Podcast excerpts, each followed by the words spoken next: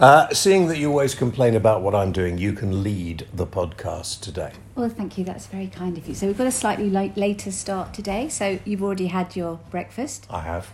um, egg and bacon sandwich. I No. know that doesn't sound very healthy, but you have to sometimes have slightly naughty things occasionally as treats, don't you?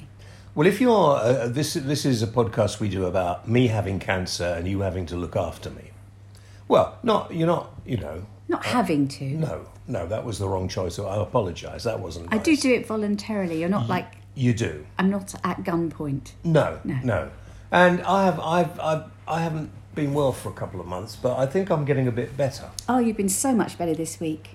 Yeah, I just managed to walk around the garden and clear a few things up. You did. You've um. You have milked the cold as far as possible, but I I, don't think you can really play on that one anymore. I'm losing a bit of my treble, quadruple chins from the steroids. Yeah, your real face is coming back, which is great. Yeah, you and I can both fit through a door together now. I know it's quite exciting without me being squashed. Squash, yeah, okay, fine. Um, steroids, and lots of us who are at stage four, uh, probably before as well, get put on steroids. And I was on them for what, two years nearly? Yeah, A, a year. a year. You do exaggerate. I do. I do. Whatever he says, just reduce it by half. Probably about right. Oh, rubbish, except what I say about people like Gary Lineker, but we'll No, we're not. that- This is that. not about No. that kind of thing.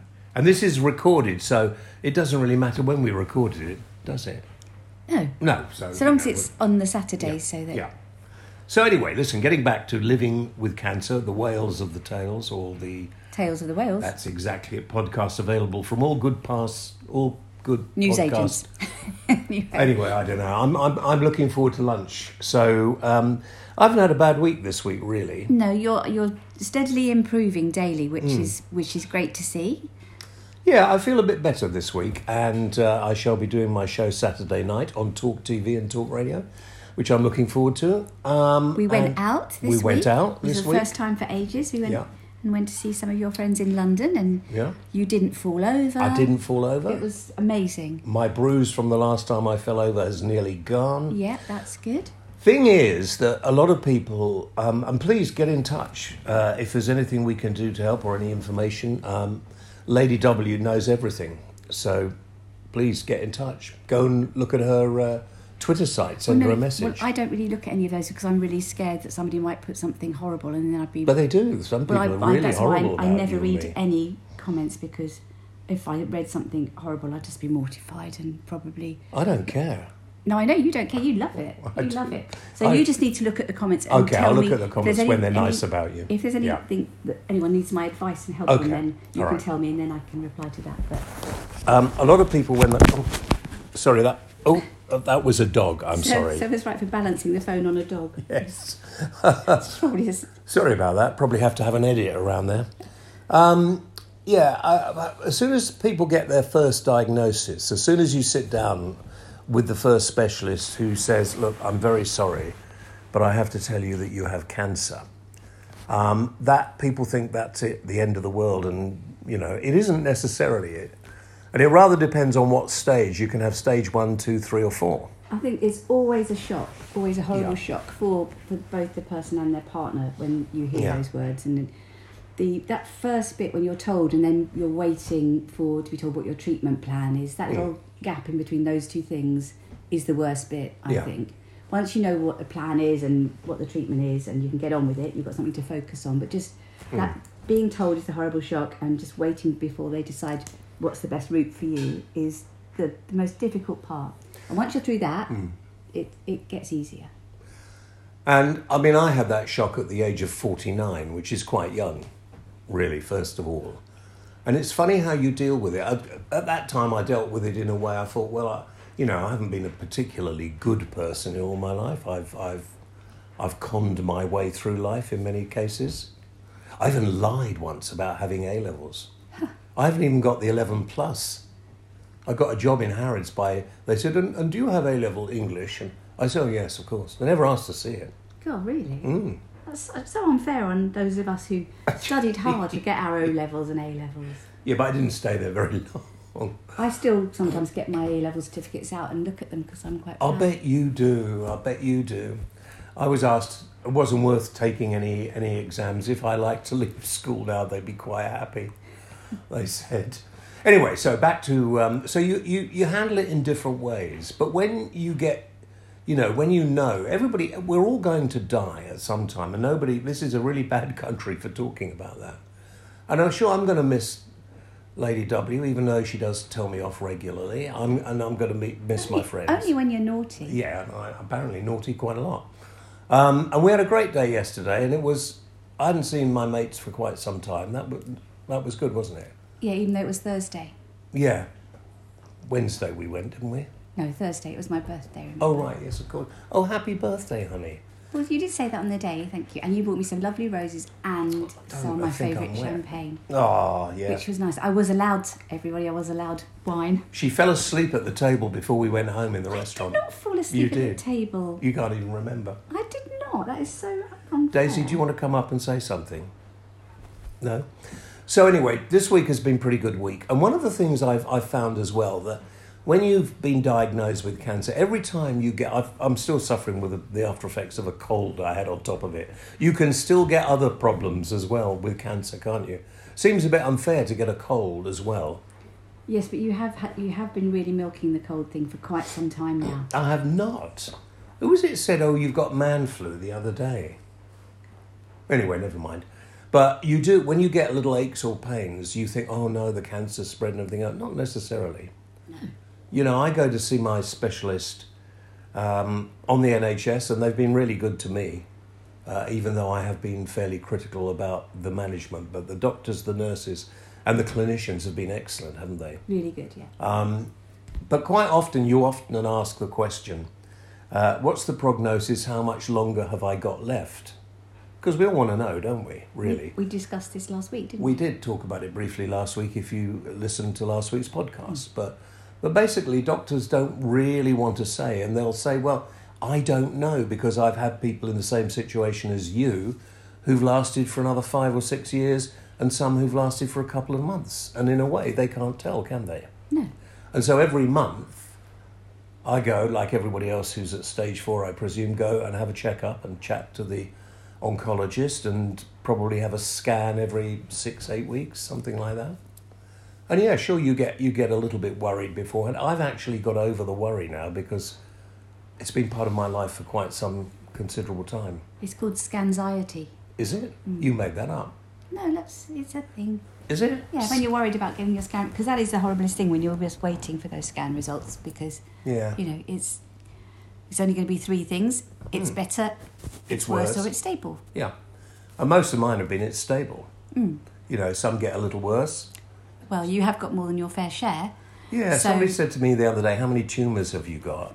I think I've got about 18, haven't I? Once again, probably half that, and you're about right. Um, But it's still it's still quite a few. It's still quite a few all over the place. But um, in fact, uh, Professor Powles, who I've known for a long, long time, who's treating me, when I first went to see him, because the first doctor who made the diagnosis, and then I realised, oh, I started Kidney Cancer UK, the charity. I'd forgotten all about it. When I got the diagnosis, everything went out of my head. And then I suddenly said, I've got to ring Tom. And uh, went to see Tom, and he came back in and had a look at the scans and everything. He said, Well, you know, I think I might be able to do something, which I thought was very good of him. You know, he's really pleased with how you've Yeah. responded to things. But he doesn't. He doesn't let on. A lot of a lot of um, people who are very clever, medically very clever, spend all their time looking at these things. Uh, sometimes don't communicate as well as you would like, no, and that's why you're excellent because you know the names of the drugs, you know what they do, you know what I need. Now, one thing I would like to say this week is so last week I decided that it was time that we applied for a blue badge because James is having trouble walking any kind of distance, and so it would make for sense for us to be able to park nearby where we wanted to go if we wanted to go somewhere, especially with my driving capabilities, which aren't great. Which aren't good. Um, and so I, I think a thing to be aware of, it takes a long time to get a blue badge. So um, don't leave it until you absolutely need it before you apply for one because there's there's sort of two routes. The standard route seems to take, I mean, you, you apply for it to your local county council, um, but the standard route seems to take about four months minimum, um, where and you have to sort of fill out a really sort of 30 page form or whatever. If um, your situation is worse, you can ask your doctor to give you a form called a DS fifteen hundred, which um, basically s- sort of says that you are a terminal patient, and that should fast track you and make you get your blue badge should come through quite a lot quicker. So just something to be aware of that if you think you might be needing one of those because you know we all have good days and bad days but Yeah. At some stage you have to you know know that you're going to be getting a bit tireder and won't Mm. be able to and it comes can come up quite quickly you're not expecting it and then Yeah. suddenly it can happen so bear that in mind and just maybe apply for the blue badge Yeah. a lot earlier than you think you're going to need it because it takes a bit of time That is a very, very good idea. And a lot of people will look at you and say, You don't look ill. Oh no! And I they- mean, I had to really fight James to, to let him apply for one, me to apply for one for him because didn't want one. he didn't want the stigma of having like a disabled badge. But it's going to make my life a lot easier because when I'm taking him places, we can park nearer, and so I will have less distance to worry about him falling over between getting from the car to the door. Yeah, I'm sorry about that. I was, I was a little bit, not, I, w- I did say, No, I'm not having one. I'm not going anywhere with her. But, you know, in the end, um, there are some people, and until you've actually been ill, you don't realize how, how sometimes it can be really draining, can't it? And I don't, I mean, I've been in bed for a few weeks, I've, so obviously you need to get back to kind of full mobility. But I think when you have cancer, that's something that it does, you get this cancer, whatever, makes Fatigue. Cancer fatigue. And it does make you quite tired and it makes it quite difficult to, uh, to walk. And I, I, I've always been one of those people who falls over a lot You have? as my friends have given me awards for falling over when I've been perfectly well. Particularly when I used to shoot my shoot my bow and arrow regularly. Yeah, so that's a really good point, and I do uh, I, I do concur that if you have cancer, whatever stage, you should consider getting a blue badge, and it can take a long time. And and cancer is one of those things you can go on for years, and then suddenly it kind of hits you, doesn't it? But it hit me quite suddenly a couple of months ago, and it now I seem to be getting through it. It, yeah, you're doing really But you don't now. know, so you just have to get on, do what you want in life, uh, try if you can to do the things you thought you might leave until later. And when you're like me, you've got a really young, glamorous I was wife. going to say, I wish Yeah. you'd stop that.